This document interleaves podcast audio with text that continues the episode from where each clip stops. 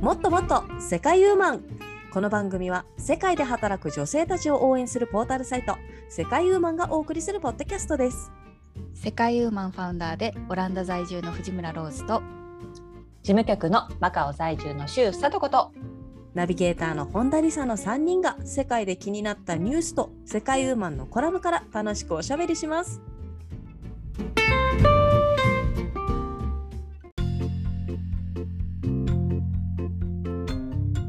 こんにちは新年はめいっ子とゲームをやっていた本田理沙です今日もロッツさんとさとこさんと一緒に楽しくおしゃべりしていきたいと思いますよろしくお願いしますよろしくおお願いしますす。明けましておゲめーでとうムでごすざかいね、まいすこと。そうそうあ、そうそう、明けましておめでとうござい明ます。けましておめでとうございますそうだそうだ。はい、そうなんですよ。 2022年初2022初めてのポッドキャストですね。そうなんですよね。皆様いかがお過ごしなんでしょうかね。各地ね、あの場所によってはね、もう全然この宗教的にあの新年っぽさがないっていうのも聞いたことあるんですけれども、イスラエルの方とかね。あ、うんまうんマカオとかそうなんじゃないですかあのそうですね、比較的。はい、通常運転中ですね、今のところ。あので2も月1日の旧正月がメインイベントなので、今それに向けて準備中っていうそんな感じです。うんだんだん赤く染まってきました、は、い、はい、花屋がね、賑やかになってきましたよ。あーいいですねランの花とかがね、はい、そうね今日は爆竹を建築している途中、爆竹場っていうんですかね。あの新年に花火とかを。あー各地やっていい場所ね。あ、うんまだやっていいまだできる場所んだうんううんん、で今年もね、あ、今年できるんだと思って。うんうんはいはい、ちょっとそれを橋の上から眺めたりなんかし てね。はうい、ん着々と旧正月の準備が進んでいます。マカオは。うんんそうそうそういえばまあ、うん爆竹といえばあの花火オランダだと花うんう火んなんですけど、はあい。のまあ昨年か今年は禁止されてたんですよねその前の年もだったんですけどうんうんうん。でまあさ静かになるのかなと思いきや意外と上がってですねええ 皆さんあの近隣国から花火を仕入れてきて、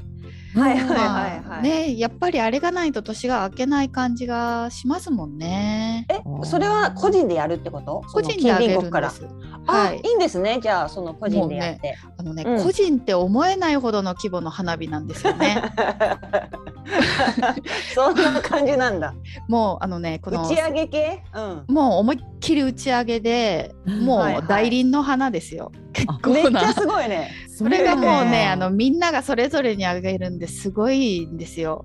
3年前まではね。うんうん だからうんまあうるさくて寝てられないんですけどでもそれがやっぱり楽しみでうんこうそうだねなんかこう景気よく新しい年を迎えるって感じなんですけうど、んうん。まあね今年去年今年静かだったけどまあでもやってくれたのでうんうんよかったかな。うんうん。うん新年が来たそうですよねって感じですね。うんんそうですよね。う私もちはねあそう。うんうんあ、そうなんですよ。うち うちはね禁止されてないちっちゃい花火をやってたんですけど ちっちゃい話えー、売ってるんだね結構。ちっちゃい花火はね、あれなんですけどやっぱ大きいのがいいですねうん。うん。ごめんなさいリサさんどうぞどうぞああいやいやそうなんですよね私はそう正月はまああの今年はね、あの家族集まってですねその姪っ子、はいあの姉妹なんですけども一緒にあの、はいうんああのその2人もね大きくなってきてまあ今小学校1年生ともうすぐよあ1年生と4年生かの子なんですけども、あのちゃんと2人で、あのゲームが一緒にできるぐらいの年齢になったので任天堂スイッチでやってたんですよ、マリオパーティーとかあースイッチそうえそうなんですよ。で、なんかその姉妹があの全然性格が違うんで、お姉ちゃんがすごくおとなしい子で、下の子がすごはいはいくおとなしくない子なんですよね。ー、はいはいはいはい。一緒にゲームやってるともう本当に性格が出てなんかもうあの、んもう楽しかったんですけれどもなんか大きくなったねっうてんうんいう感じの、なんかあ の1年経ったねまたねっていう感じがすごくしてですねあの冬、うんそうね。いい年迎えられたなっていう感じそがうしました。特にほら人んちの子はさあっという間に大きくなるからそう見てない間にねねそうなんですよねそうなのよ、はい、うんなまあそうなんですよね。まああのお二人さんもあれですよね。あの、うんマカオはさっきおっしゃった通り、あの旧正月の方が本番ですからね。なんかこれからが楽しみねそうですねだと思うんですけども、みんな集まれそうなんですかね。マカオとかもうんなんか人。そうだ。ね特にうんあの人数規制は出てないけどあ、うんそう大です丈か夫なんじゃないか良かったですね、うんうんうんやっぱりね家族で集まれるなら集まりたいですよね。そうですね。う多分、うん、普通にあると思うよ。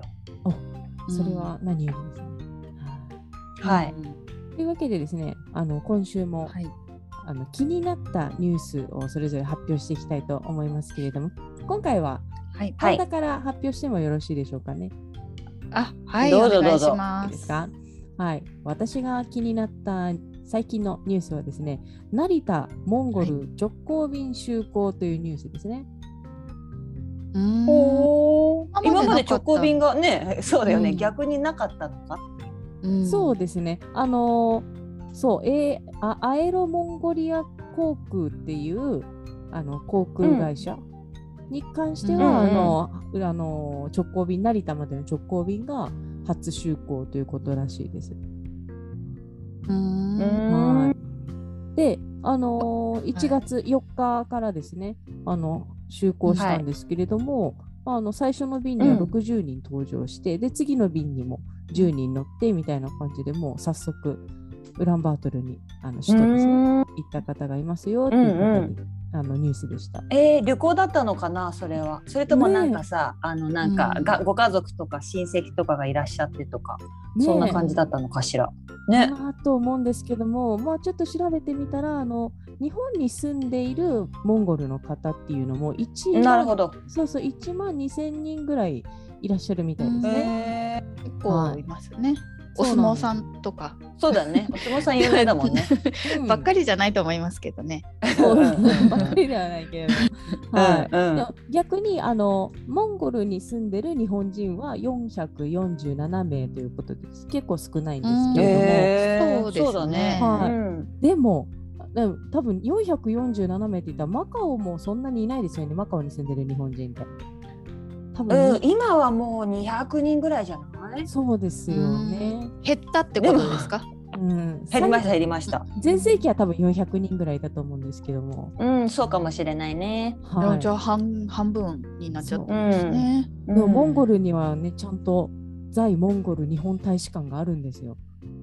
えいいなあー広いからじゃないやっぱりそう ね、広国いからだしね一そ応。うですうねん、そうよだってほらマカオはさ、うん世田谷区の半分ぐらいしかないからさそうねうんちそうそうだからもう香港来てってそっちの方が早かったんじゃないかしら。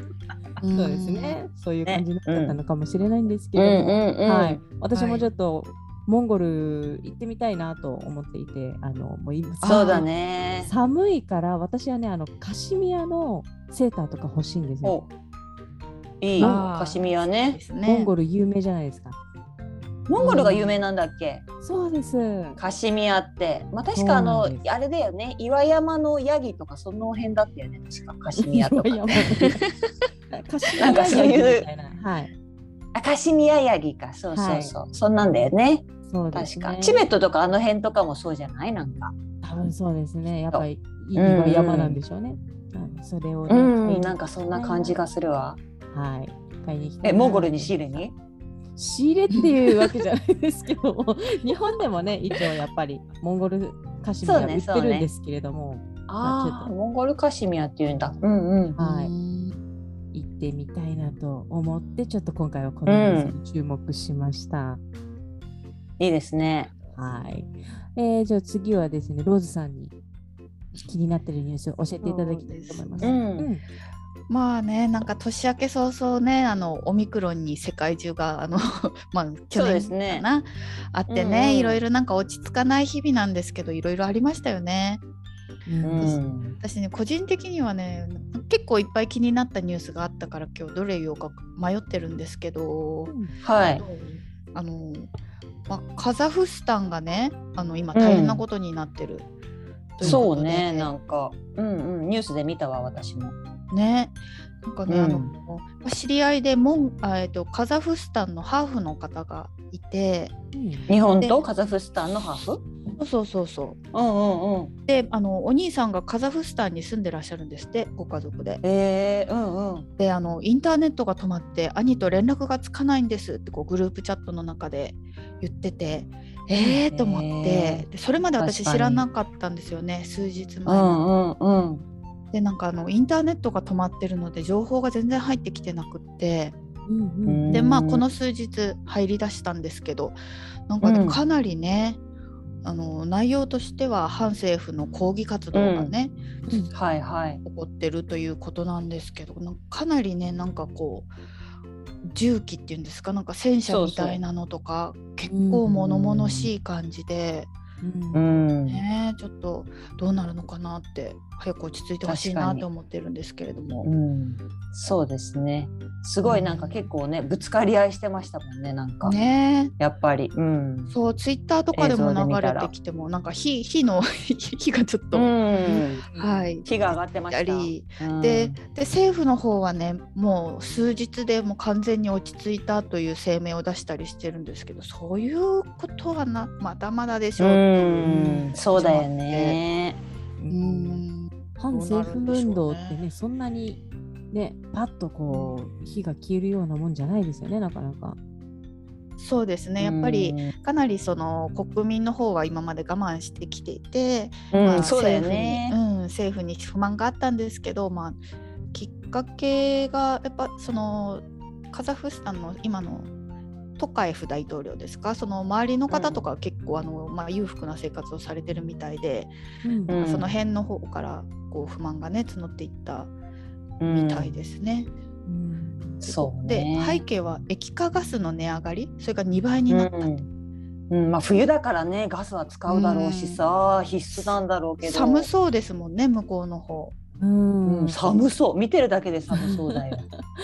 あのそうなんかねが、うんそうですよ。ね、ガスはねヨーロッパもすごい値上がりしててうん うんもういくら来るのかビクビクもんですよ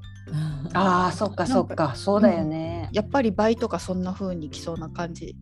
とは言われててあはい本当に、ううんんで、も、まあ、倍か忘れたけどもうびっくりするような上がり方なんですよ。でまあさすがにそれそれはちょっと難しいということで、まあ、政府からおそらく補助が入るとは思うんですけど、うんただまあね、長い目で見く見ていくとその物価も本当に結構結構なレベルで上がってるので、毎月ぐらいの感じで、はいはいえーやっぱりね負担は上がっていくのではないかと思ってちょっとね、うんなんかこの落ち着かないです。落ち着かないしさ、まあ、だってこの大統領がさ、もうなんか結構さその2万人のなんていうの強盗みたいな感じでさその抗議活動者のことを言ってたりとか、うんね、犯罪者とどんな対話を持てっていうんだナンセンスみたいな感じのすごい強硬な態度でさ、おいおいそうそんな風に言われたら怒っちゃうぜみたいなさうんそう第ですね三者で聞いてるこっちまで、え加担しちゃうよみたいなさなんていうの応援しちゃうよ抗議活動者をみたいなさそんな感じに思っちゃうよねなんかそんなそう言い方されたらさえ本当に国の長あなたみたいな感じでちょっと思っちゃったな、私は。うん、決してねその反政府って書いてあるんですけど無理なことを言ってる感じではなさそううんな感じも、まあ不満がね爆発したんでるでしょうしね。ねうんね、なんかこれもねほみんなほらコロナで我慢してるじゃないですか。うんそうだよ。がね、なんか本当だ広よがっていかないといいなと思うんですけどま本あ当にね平我和的慢に今はそうね今は我慢のと時かな。うんいやでも でも一方でねこう動いてることは動いてるので、うんまあうん、そちらは動かしつつみたいな一年にはいなるのかな。うんはい、ねありがとうございますというわけで、そうはいですね次はさとこさんいかがですか、はそうですね私はあの、まあ、そんな冷え冷えとする、ね、話題もある中ちょっと心温まるお話をお届けしたいと思います。あありがとうございます。ほっこりしこたちいらはですね、はい、アメリカのお話なんですけど「えはい実話版名犬ラッシー」という、えータイトルがついてまして、えーはいワンちゃんがですね飼い主の事故現場に警察官を誘導したっていうお話なんですよ。へーあのーそうこれはなんかねアメリカのニューハンプシャー州っていうところで、まあ、交通事故が発生しちゃってで、まあ、ガードレール車でね運転してた男性がそのガードレール突き抜けちゃってその崖の下に落ちちゃって、で車が転覆しちゃってもうその2人乗ってたんだけれどもその飼い主さんともう1人の方がちょっとまあ投げ出されて動けなかったのかな。で、うんそこのワンちゃんがですねもう賢い子がこの賢い子の人は、えっとね、えーシャシャイロン・シェパードっていうそうのんシェパードのねちょっと改良版みたいな、まあ、そういったちょっと犬の種類なんですけどそこのはい1歳のティンズリーちゃんがその、うん助けに出なきゃって言って飼い主様を助けなきゃって言ってですねあの、はい高速道路を走ってうんうん走って、うんまあ、助けを求めに行ってでほらで高速道路を犬が走ってるって言って普通に警察に通報が入るわけなんですよ。うでんそうすると警察はあそうかそうかと思って犬を捕獲しようとするんですけれどもあの、はいその捕獲捕まらないように走るんだけどでも警察にこっちだよこっちだよみたいな感じでえ教ー、えて 賢い。賢いでしょうん捕まらないけど逃げはしないっていうそのスタンスをつ常に取りながらうんその飼い主の事故現場までねあの案内したのそして、へえそしたらもう警察はそこに行ったらもうそうすぐさあこういうことだったのかって分かってすぐに救助をしたっていうね、そもうこ本当に伝わったのすごいねやっぱりね。うん、うんすごいのうよ。んでこのワンちゃんのこのシャイロシェパードってどんな犬って思って私も調べたんですけど、まあ、これね ちょっとなんかしウィキペディアで調べるとちょっと面白くってあのドイツのね有名なジャーマンシェパード、まあ、いわゆるシェパードってそのジャーマンシェパードっていうところが有名なんですけれども、まあ、牧羊犬としてすごく、ね、あの家の家人を守りあとはそのなんていうんですか羊もちゃんとこうたしなめあの集めたりとかしてすごい賢い犬なんですけどね、うんあのニューヨークに住むあのブリーダーの方はもともとドイツ出身なんですってでそのドイツ出身の方がそのジャーマンシェパードっていうのをよく知っていたんだけれどもアメリカに来てでアメリカのジャーマンシェパードがそのドイツのものとドイドイツのシェパードと全然違うと。たあのー なんか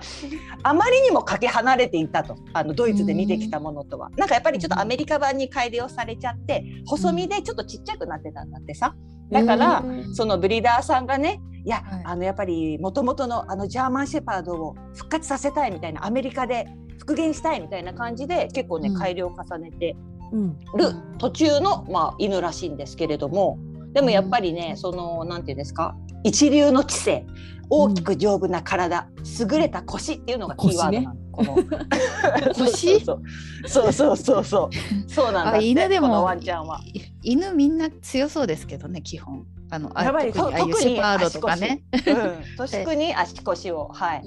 鍛えた感じで、でも知性もあるっていうね、うんそこに特化した子なん です。この子は。素晴らしいわうちにも欲しいわ。そうね。そうそう。っていうところだったんですよ。名犬らしいね、実写版です。ありがとうございます。うん。ワンちゃんはすごいな。おばあちゃんになったら飼いたいわ、私は。助けてもらうたうめに。ん、ばあいちゃんいと思う。おばあちゃんになったら大変じゃない、飼うなら今の方がいいんじゃない結構今散歩とあかおさ散歩とか。うんああ、んんんそう。だね。確かにそうか。もね。うん、いろいろあるよね、ワンちゃん飼うのもね。はい。うん。というわけで今回も、えー、と3人のね、えー気になったニュース発表させていただきました。えー続いてですね、はい、い、つも通り、えーコラムから、えー、とおしゃべりしていきたいと思います。今回のコラムご紹介しますね。今回のコラムは2021年12月22日、ベトナム在住の平弥生さんが書いてくださったコラム1300万ドンって日本円でいくらベトナムのお金、ベトナムドンについてについておしゃべりしていきたいと思い ます。ついてついてのはい話、はい、 してね。 ついてっていうコラムに。についておしゃべりしていきたいと思います。はいはういはい。はい、ベトナムドンね、むちゃくちゃ桁がね、うん多いよね。まあ、この辺はね、ベトナムに行ったことがあるさとこさんの方が一番詳しいかなと思いますけれども。うんはい。そうですねベトナムのドン本当まあ桁数が多いっていうね、まあ、こちらコラムを読んでいただければ分かりますけれども本当に何て言うんですか本当後ろの 3, 3つの数字 3, 3つのなんだ0かうんうん線でね、うん線のところがもう繰り上げされちゃって K で表されるっていうか、うんいう感じではありますけれども、まあ、それに慣れてしまえば、あとはなんだ、まああの使いやすいかなとは思いますけれどもね。うんうんただ、私が行った時のベトナムのねフーコック島に行ったんですけど、はい、まあ楽しかったよあのまあへーちょっと物価が安いっていうのもあるんだけど、本当だ。なんかさいくら使ってもお金が減らないっていうかだっえてバイン なんかほんとバインミーあるじゃないやっぱりベトナムサンドイッチのあの美味しい美味しい、あれね、あれ美味しいですすよね。大好き私も大好きなバインミーなんてさ、まあ、一応屋台とかでさ売ってるんだけどそれは2万ドンなのよ2万ドンねうん 20K って書くいやー2万なんかドンお高そうな。ね出てそう、この2万辺でいドくンらはね、うん。 100円です。安いね100円2 200万円でトおン腹だいけっどぱいにな100るん円だなよ。いっぱいそう。あれね中も美味さしいんだよねなんかフランスとこのアジアそのうこの何とも言えないミックスがそううんそうそう、東南アジアのちょっと甘酸っぱいさなんかうん一は応い酢漬けとかそのいっぱいあのポークとかが挟まっててすっごい美味しいんだけどそれでさうん100円でお腹いっぱいになるでしょでうんその後両手両足のジェルネイルに行くわけではいこれは20万元え20万ドン手と足で手と足で私手と足のジェルネイルを20万ドンでやりましたで20万ドンがいくらかっていうとうん1000円です1000円。えー両手両そう足そうそうジェルネイルそうで安そっうででしょでその後マッサージに行くやろ1時間マッサージに行ってそれが30万ドン、おいくら万円1500円1500 円ですおお もうなんかちょっと高く感じてきちゃったいやいやもうめっちゃ楽しいやろこ こ、うんこのさうんこれでいくとでもシーフードランチとかさ、んうんうん食事とかどうかなと思食って事とかねそのシーフードランチのお店とかに行って、まあ、2人で行って、まあ、ビールも数本飲みの空心菜炒めから始まって、もうさ、うんハマグリとかシャコとかエビとか焼いてもらっあー美味て。はいでもう何カニチャーハンとかで締めても2人で締めなんだ60万。ドン、はい、おいくら万円60万ドンン3000円でございます。ちゃんうわおー、ーすごい。うんえーそいっぱい食べ結構ね食べたなって感じしうたバリバリ食べてるよ。うんねお私たち酒もでしょちうょっんと、うん、うん数本開けてますから。はい、一人千五百円だよねえそう。よ。ランチより安いんだけどってこいうのがっちのそうだよね。ですよね。そうなのよ。ままああ、わーちょっとねいいなあの風国島っていうねあの都会じゃない方だから、まあもちろん安かったっていうのはあるとは思うんですけど、まあそれにしてもそのなんていうのかねのその差額にちょっとやっぱり笑うよね。なんかうん2万円が100円みたいなさ、2万ドンが100円かあ そうとだかね。ね。そうそうそう。そうわけわかんなそくうなってきおーおーみたいな。うん、うんそうそんな感じ。たでもちょっと楽しい。うん。あーあでも本当にあのあれですよコラムの2枚目の写真もバインミーうがん。 20K って書いてあるわ、あ書いてある？あ書いてあるそうじゃあそのぐらいが相場なんですかうねん。すごーいそうでもさ紙幣の数が多すぎないベトナムドン。多いですあね確かにね。うんそうそう。だって日本だと1000円札、5000円札、1万円札。まそうあ、だね今2000円札もあるのかい？ないね復活してほしないいとか思ってるけど私はね、うん。確かにね。うん、便利だよね2000円札って。と思うんだけどね、うん、まあ、流通しづらかったのかなやっぱり。うん、なんでだろう確かもう私が海外に出てからの話だったと思うのでうんうんそうだったよね。手手にした多分時はおお二千円札だと思っうん、たけどあんまり使う機会もなく大切に取ってて終わったような たまにか終わってたようなあー機械とかがめんどくさかったのかなそうかも ねそれはきっと、うん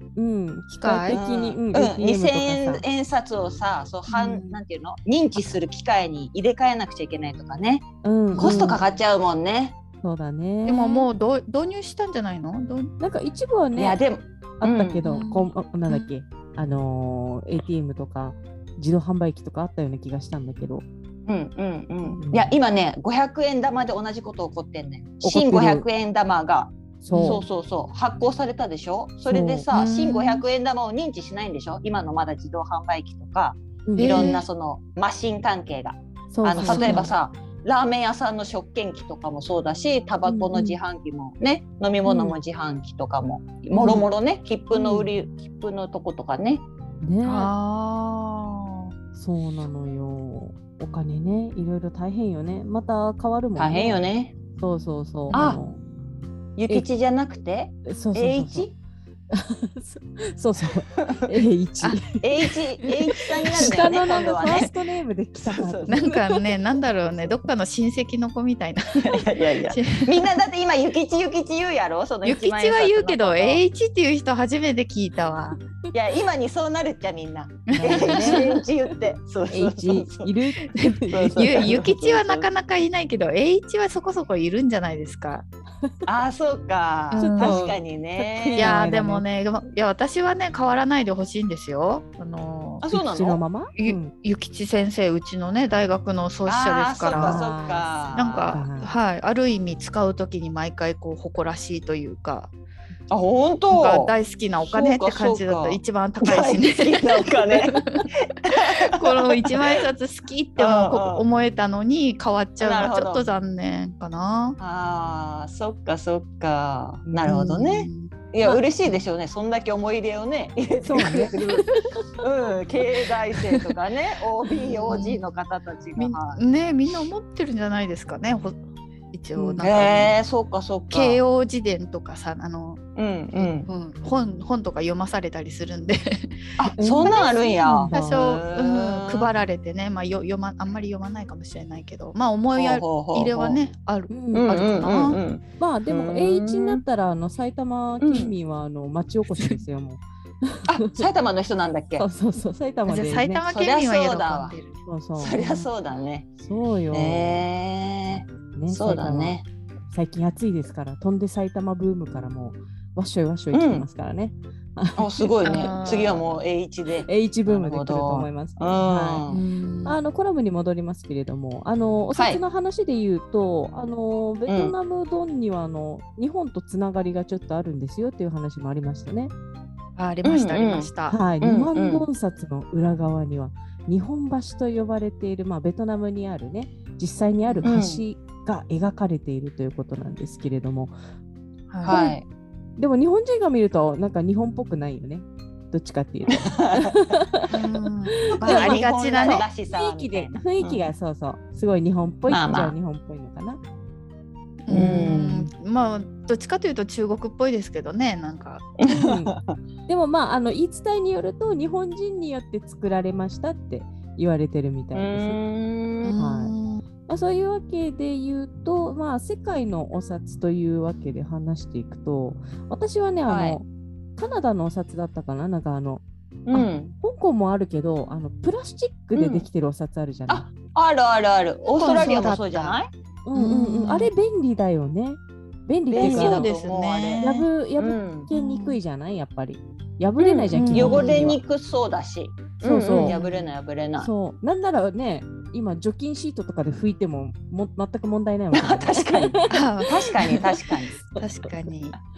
そうそうそう、うんそれはあるねそう、うんうんマカオはないけど私初めて多分、うんね香港ドルの10香港ドル札かなんかが多分そのプラスチックのやつでびっくりしましたね、なんか、おうんなんだこのおもおもちゃみたいなみたいな感じだったけどあーきうんカラフルだしねカラフルだ、うんうんあそう確かにまずやっぱりうんうん外国のお札って色が結構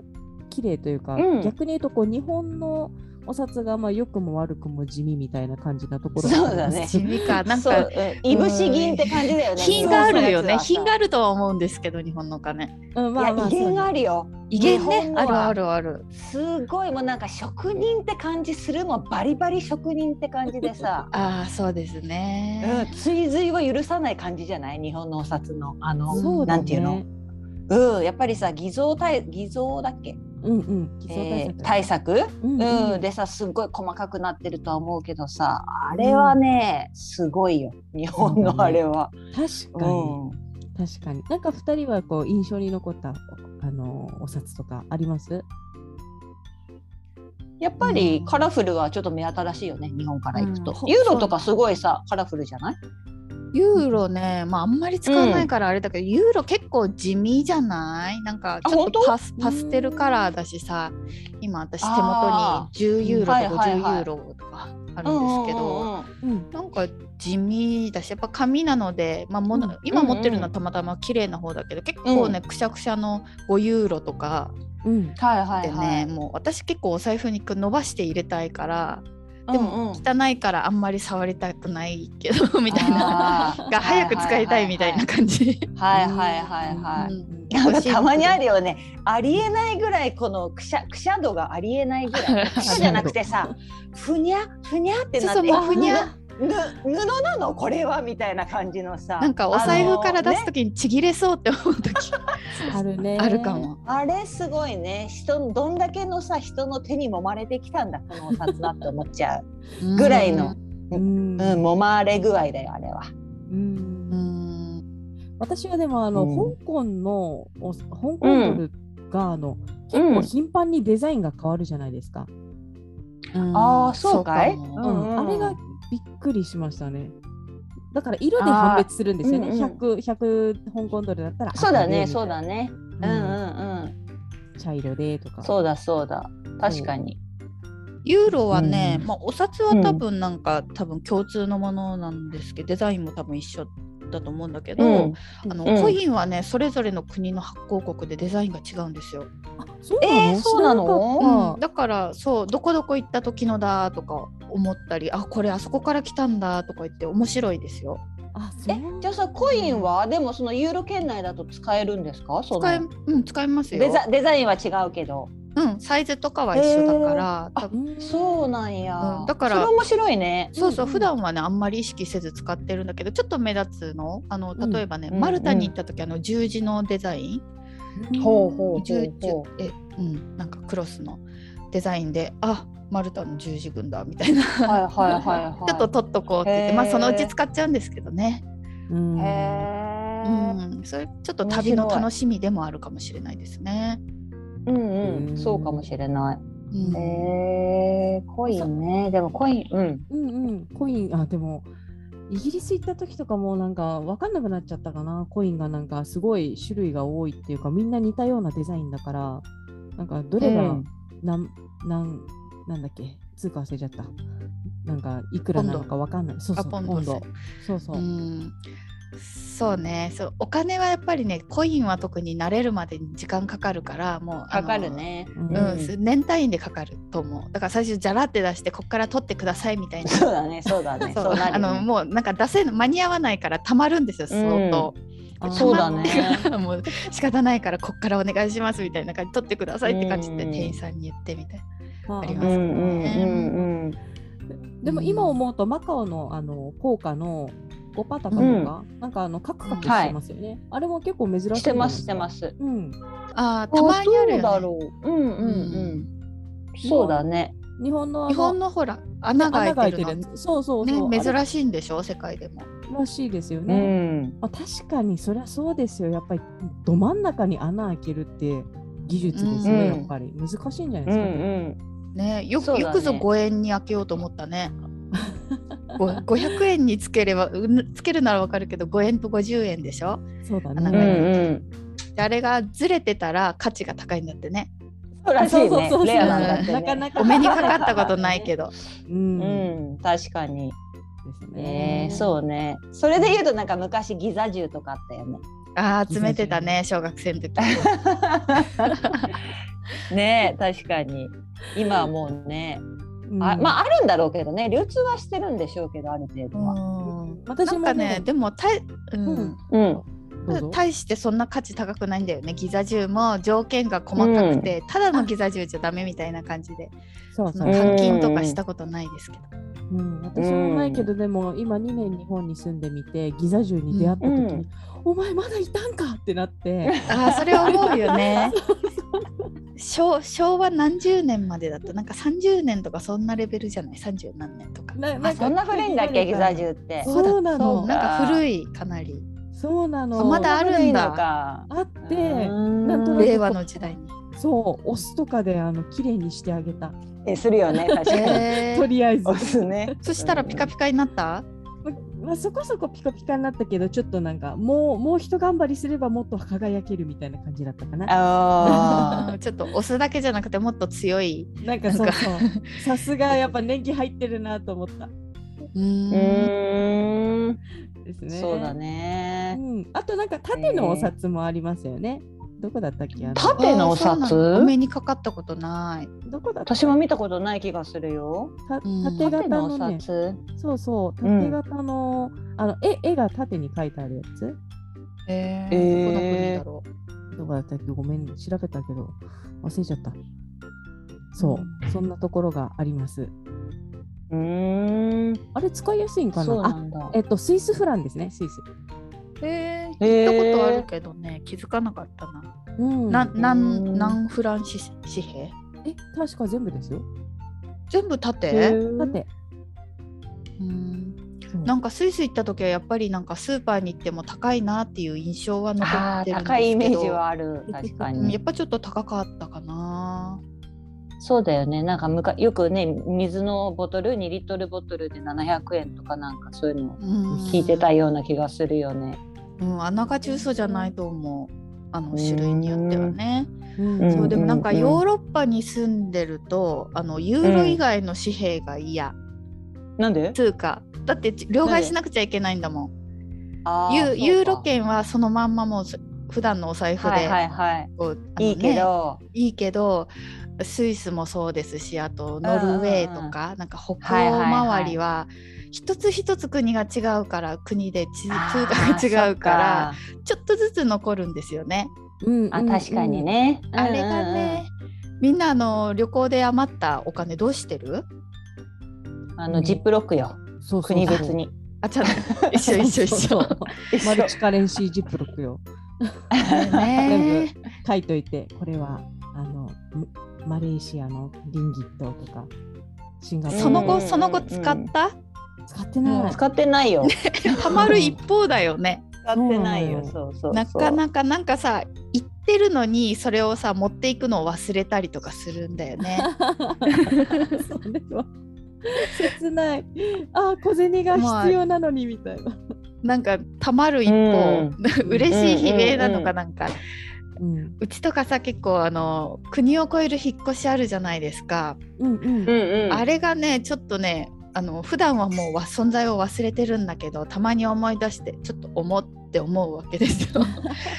らあーそうねだから次回から旅行の時はこれは完結して帰ってこなければとかなるほど。ね思うんだけどなあの空港にこう募金ボックスありますようんね。うんうんあるある。うんううんんねなんかある程度残ってるとやっぱ募金にそれ全部あげるあれはね、コインだけでもあげてくるといいのかな。そうだね。それはいいんじゃないか。うんそうだねね。このコロナでなかなかもう旅行のけ機会もほんと減っちゃったけどね。そう本当だ。ね。うなんかいつもう収まるんだろうか。でも各国あれですよね今キャッシュレスが進んでる中で、それがねあのー世界共通で使えたらどんなにすごいだろうと思っちゃいますよね。確かにね普段使ってるそしたら便利だよね。そうなかなうかん。それが実現できたら大変なことになるかと思いますけどもねそれこそ暗号通貨とかでピッて払えたら楽ですけどね。ああそうだうね。ん。あまだまだ手すなんかね、うんビットコインでとかうんうんうんなんうか払えるところが増えましたとかたまに見ますけどなんか手数料とかやけに高いですもんね、ああやっぱりそんな感じか。うんうんまだまだ、うん、実用化はできてないかなそうだよね。うんうんうん。まずは各国のそれぞれの通貨の電子マネーからですね。ううんん。でもそれで言うとあの中国のあの、はい。アリペイですかあれは日本で使えるところかなり増えてますね。ああうんあやっぱりねインバウンド客のねーあニーズがあるからね。うーんううん。んなんか前見たのは大学の受験料の支払いもアリペイ使えるって書いてありました。ええそうなんだね。はい私立私立うあん。そう。そうだろう。いいと思う。どんどん使っていこ どんどん使っていこう。 そうう。うだね。ん。はい。うんまあそんなわけでそうお金の話といえば、他にも、はあい。の今まで印象深かった買い物とかあるっていうはい話はいですね。はい。なんか高い買い物したよとか、 やっぱ高いやつですよ騙さねれ印た象よにとか。うん。そうそうそうそう。そうよ。私それで言うと、私はまだあの若かったね大学生の頃かな、うん渋谷の街をね歩いてたのよ妹と2人で、うんそしたらさ、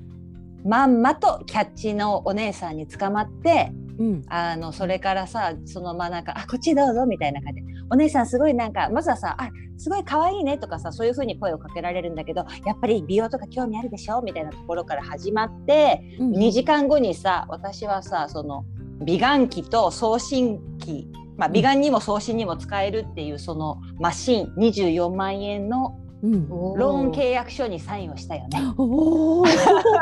時間 ですごいね二十代とそかうでしょ。そうそうそう。大学生だもん。そうそうそう。まだ二十一とかかな。そうそう。あの頃はやっぱりさ、なんかちょっと田舎者コンプレックスがまだ抜けなくてさ、多分そこをキャッチの人は嗅ぎ分けたのよね、きっと。あ、田舎から出てきた子だみたいな感じのさやっぱり切ないキなャキャキャッチの方はねあの黙ってないと思う。そうだねそうだねそうそうそうそう渋谷にまんまと出てきた子だみたいな感じでさそうそうで こう右と左をさ、まあ、実際やってくれるわけ、まあ、超音波美顔器をね今まあどこでもさ、うんうんうん結構みんな23万で買えるようなやつなんだけど昔はすごいさ、本体にこう刺してみたいなのとかでさ結構大掛かりな装置だったのよ。でそれもジェルジェルもつけてみたいな感じででうんお姉さんがやってくれるわけ、まずはこっちの右半分やってみるねとかって言って、ほら見てすごい上がってるとか さ言われたりとかしたらまだ二十歳そこ そこなのに。そうそうそうそうねまだ下がるものがなさそうです、ね。そうそう本当だとか言ってさでねこれねすごいことに顔だけじゃないの使えるのはお腹とかね足とかね絶対使えるのとか言っ今できそうですよ、さとこさん。て いやいやいやっちの方うねま い。そんな感じでまあまあと買ったのよ。もう2年間のさ24ヶ月ローンよね1ヶ月1万円のさそうそうおー24ヶ月ローンを組んで買ったよねだから結構東京にいる間はねやっぱりさ使ってたようん。私高いやつだからっつって。ね、でも今のそのさとこさんの美貌がそこにからつながってるんいじゃなやいいやいやいやいやいやいやないだろう。そうねそうでもね、ね24万かけたからねそれはちょっと聞いててほしいよね、ちょっとそうはね。確かに月月1万円って言われたらちょっと学生でも頑張っちゃうかも、ね、そうなんだよそうなんだよあーうまいな怖いな。怖いわけるとかっ。て思っちゃうんだよね う。ん。皆さんも気をつけてくださいねいやそんなに後悔はしてないのよ私その一応さあそう24万使ったのよっていう別に騙されたとは思ってないよ。うん、ただただみねその当時にしてはちょっと分不相応な高いものを買いましたっていうそういうこと。うんなるほどね。うんうんなるほど。そロうーズそうそうもなんかあったの？私はねあのレーシックですかねそれで言うとあちょっとねいくらかは正確には忘れたけどやっぱり結構考えるぐらい2 3 0万ぐらいしたと思うんですよ。ああやっぱりそうだよね、うん結構大きいね2三3 0万は。そうそうで値段も高いしやっぱり怖いからうんうんあのもう1回目はやる直前まで行って検査してあのんできなかったんですよ。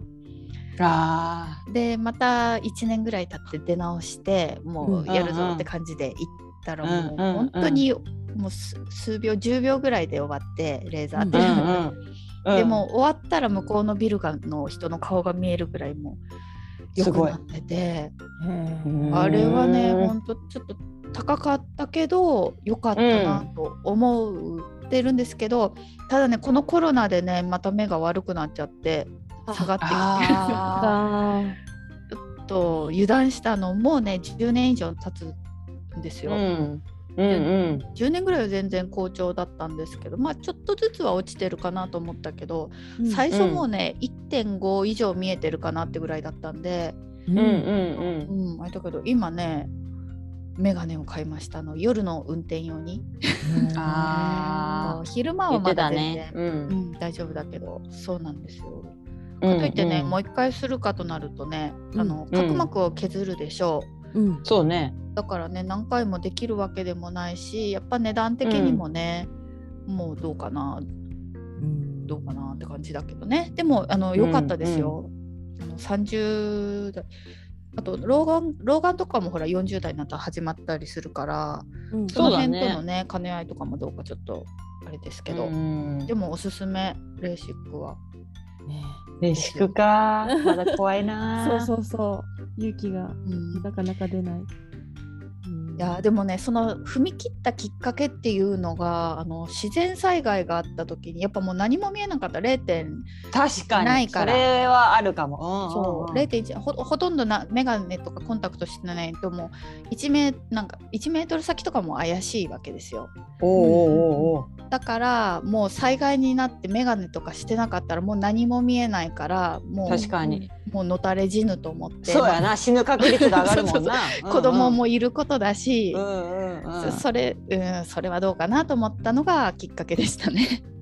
確かにね。それぐらいの動機がねないとねやっぱうりんう踏み切れないんうよんうん。ね。そっか。うんいやでもそうねなかなかね。もうその身体的なこう踏切もありますけども、お金もだいぶ使えますもんね、レーシックね。えーでもコンタクトとコンタクト代と思ったら多分まあ10年とか取り戻すんじゃないですか、うん全然確かトーに。タルでね言われてみれば考えたらそうでしょうそうだわ私ねやっぱりね子供の印象も変わってね私の絵を描く時眼鏡描いたりしてたんですけどやっぱ家で結構描けてるしへー変わりましたうん眼鏡描かなくなったどっかからか、うんなるほどね。うんいいやですねっぱ楽あとドライアイとかもあったのでああ、うそんううんなうんんだ。それは大変だったね。うんレーシックはいいいいですよもうレーシックの回し物みたいな、回し物に それぞれが回し物になってるからね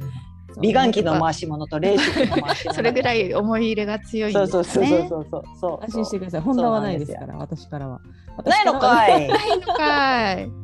ないです。まあ、2じゃあ今まで、で、 30うんううんんかかる今までで買った一番高いものってまあ、車、中古車ぐらいですかね。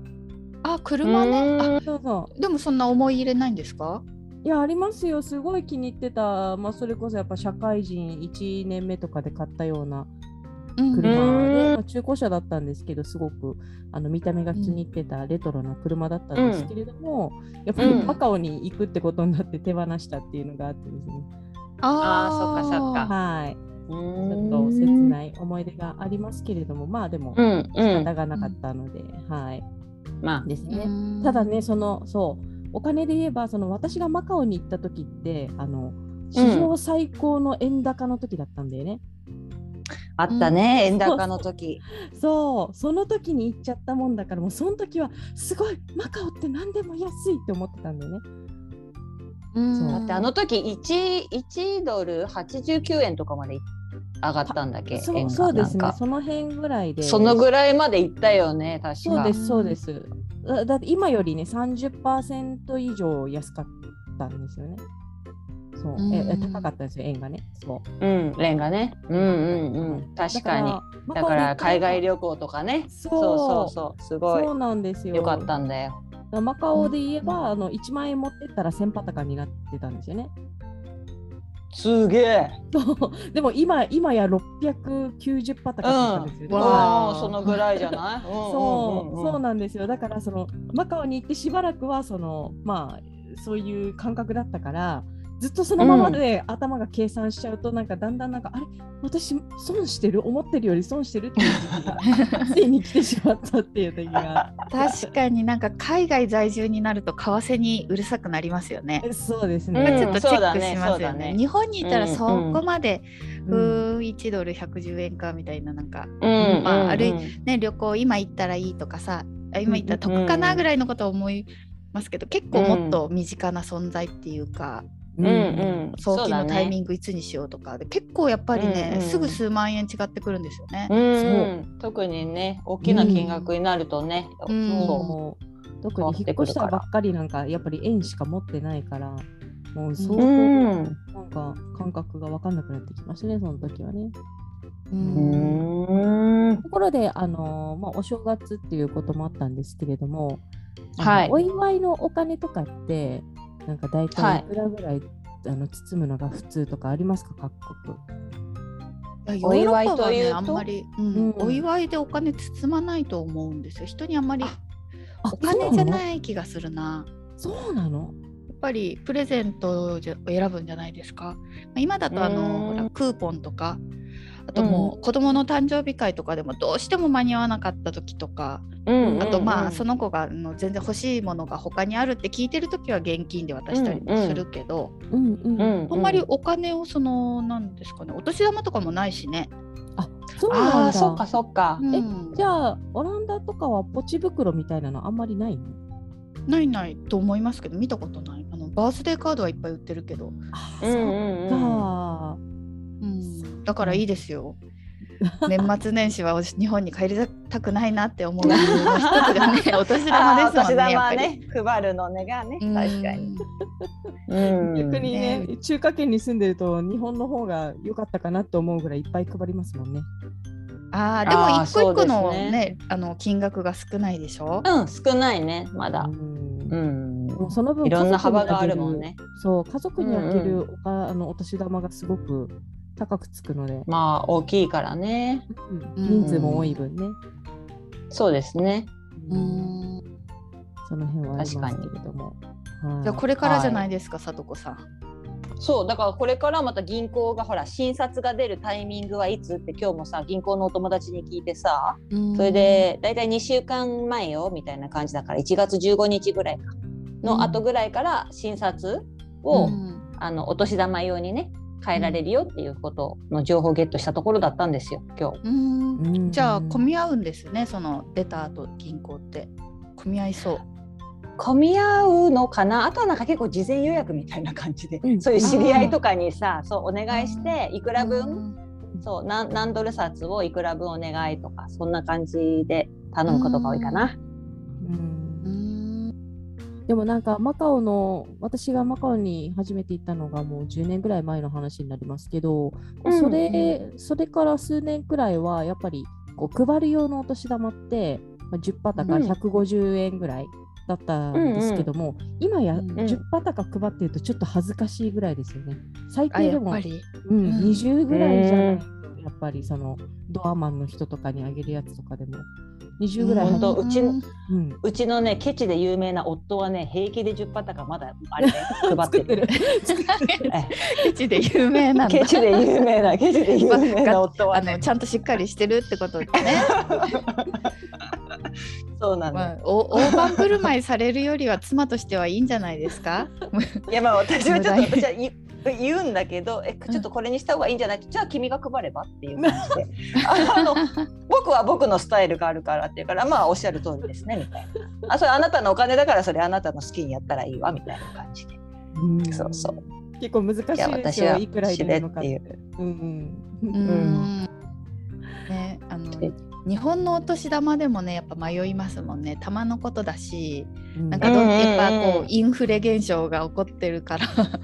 いはい、はい、ね、あの挨拶回りしていくともうすぐ数万円なくなりますもんね。おお、そうよね。大きいお子さんがいるご家庭とか特にね。うん、本当だよね。確かうんに。怖い怖い。怖いうん怖い怖い。怖い怖そうそうそう。ばったり会いませんようにみたいな感じでそうな さっ。ちゃいます。あるね。うんあれね、子供の時はやっぱ嬉しいけどね。嬉しいねそううんそやのっぱそうりそうその子供分に息し子たらもやっぱりねいただくんですけども。うんうんううん。ん子供に優しいのかなそういう意味 では。そうだね。そうですねはいうんはい まあそんなわけでですねちょっとコラムは振い。 り返りたいと思います今回はねベトナムのお話だったんで皆様思い出してくださいねはいという わけで今回うんいろんな国に行ってたい。ろんな国行ってうたん。はい、 今回のコラムは2021年12月22日ベトナム在住の平弥生さんが書いてくださったコラム1300万ドンって日本円でいくら、ベトナムのお金ベトナムドンについてについて3人でおしゃべりしていきました。はい、はい。い。では、うんここでイベントのお知らせがあるそうでよろしくお願いします。はいはい、はいはい、じゃあ私から、えっ、とですね、えー世界ウーマン2022年、えー第1弾のお講座ですね、イベントになります。えー1月16日の日曜日えーに行われるのが SNS マーケティング入門講座です。えーぜひね、今年はね、あの SNS、インスタとか、Facebook とか、Twitter とか、まあ、YouTube とかね、あのもっとファンを増やしたいなっていう方、ぜひぜひこの講座をね、取ってみてください。あのそれで結構ね、今年ちょっと飛躍と言いますか、どんどんファンを増やしていきましょう。お互いに世界ウーマンもね、頑張ってもうちょっとインスタグラム5000フォロワーを目指していきますよ。おーねえ。すごいうんそう、はいゼロから始めてねやっぱねこの3年で結構増やしてきたんですけどさそらうに、ですね。はい、増やす方法とかもは教えいていただけるとのことなので、うんはいまあ。ね、数だけじゃないんですよね数だけじゃなくていろいろ大切なことがあるので、その辺もしっかり押さえていきたいとそ思ういま。ですすね。うん、はい。やっぱり知識があるとね、やり方だったりとかも、やっぱ分からないと、うんえ、どうすりゃいいのとか、え、なんでとかいうのがね、私もやっててしょっちゅう思うの。え、なんでフォロワー減るとかさ、あそうのですね一喜一憂とかしててさ、それがなぜなのかやっぱり分かんないとさ、ちょっとね、あの、うん順調に持っていけなかったりとかするのでだからそこを学んでいこうっていうような、はい、そういった、はい、こともあるかと思いますのできょご興味ある方はぜひぜひ、えーはい、あのご参加お越しくくださいださいね。うんはーい。あ、ああとね、私の方から一ついいですかね。うん。はい。あの、はい第3回ジャパンポッドキャストアワードっていう、アワードっていう、おーはい。あのー催しがあります。うんこちらはですね、あの、世界ウーマンでやってるわけではなくて、えっ、と、別の、えっ、と、ごめんなさい。日本、日本放送だったかなはい。えーうんいろんな団体がですね、あのまとめてやってるんです、まあ、企画運営が日本放送ですね。はい。で、協賛で Spotify とか Amazon Music とか、アンカーとかがううんんうん。参加しているやつなんですけれども、こちらですねあのリスナーズチョイス部門があるんですよね。はい、うんはいそこで、えー、とリスナーの方からあのもし私たちのポッドキャスト聞いてちょっとおすすめしたいなと思った方がいらっしゃったらですねあのぜひ投票していただきたいなと思います。あのーはいここのエピソードのえー概要欄にリンクを貼っておきますのでそちらからですね投票できるようになっております。はい、で応募締め切りが2022年1月14日金曜日23時59分まで日本時間。はいもう1週間ないですね。そうですね。そうですね、うはい、もしいいなと思った方はこちらからあの作品名が「もっともっと世界ウーマン」となっておりますもう一度繰り返すと「 もっともっと世界ウーマン」ですね。はい、はい。はい、こちらお願いい書たいてしますいただいてあとはですねあの、まあ、理由は書いていただければ必須事項ではないんですけどもその理由とうん性別、年齢メールアドレスを入力していただくだけで投票ができますので、えーよかったら投票してください。はい、お願いいたします。お願いしますお。願いします。そしてですね、えー、と次回の、えー、と現在募集中の質問もここで発表させていただきたいと思います。はいい、はい、現在募集中の質問は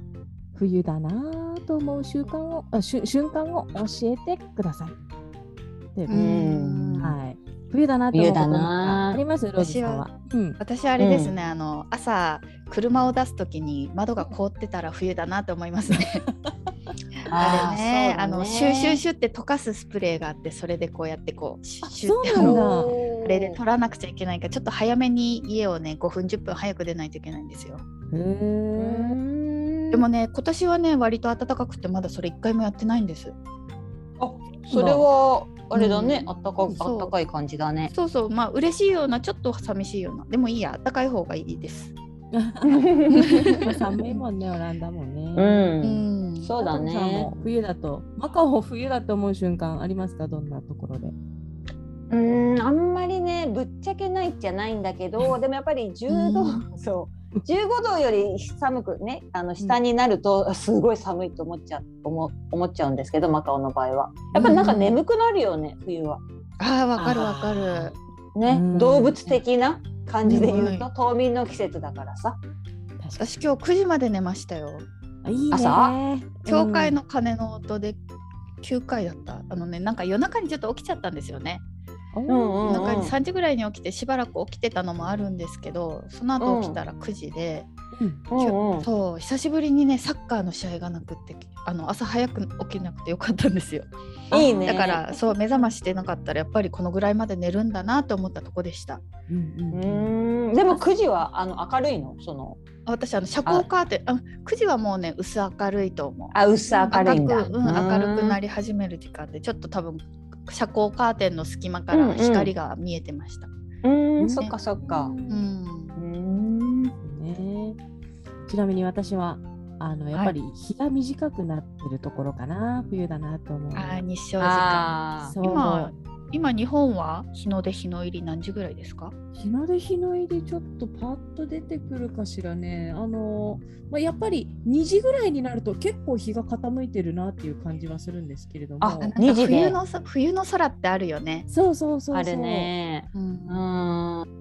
で日二時でか。関東は早いのよ。いや2時は暗くないよ。暗くはないけどあの傾いてきてる感じがね。そうそうそうあうん夕方間でし日の入りがねょ、つまり。そうそう、でも日の入りはね、えっ、と、4時、4時44分とかそういうので。あ早い。 4時そ ?4 時44分日の出は6時50分とかですそうなん。だ。は朝はまあ早いんですね。い。そうですね。もうだから日の入りめっちゃ早いから、もうほんと洗濯うん物が早乾っかないはい。ですね。確かに。洗濯本当やな。乾かないっていうのが一番しんどいですけれども、まあ、そんなね、う驚んきの驚きのマカオの日の入りは5時58分ですね、夕方の。 そうだね、そうだね。そんなま感あ、じ。なんか標準的な夕方って感じだ ね。そうそうそうだね。そうだね。ううん。んという感じなので、じゃああのぜひリスナーの皆さんも冬だなと思う瞬間教えていただければなと思います。インスタグラムやツイッターから募集しております。というわけでここまでのお相手はナビゲーターの本田理沙と事務局の周さとこと。ファウンダーの藤村ローズがお届けしました。ありがとうござあいりまがしとた。うございました。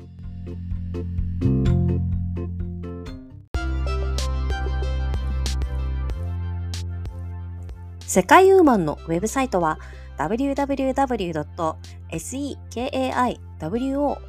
www.sekaiwoman.com www.sekaiwoman.com です。エピソードの概要欄にも URL を記載しています。取り上げてほしいトピックなどございましたら、世界ウーマンサイトのお問い合わせフォームからお寄せくださいね。それではまた次回をお楽しみに。最後までお聞きいただきありがとうございました。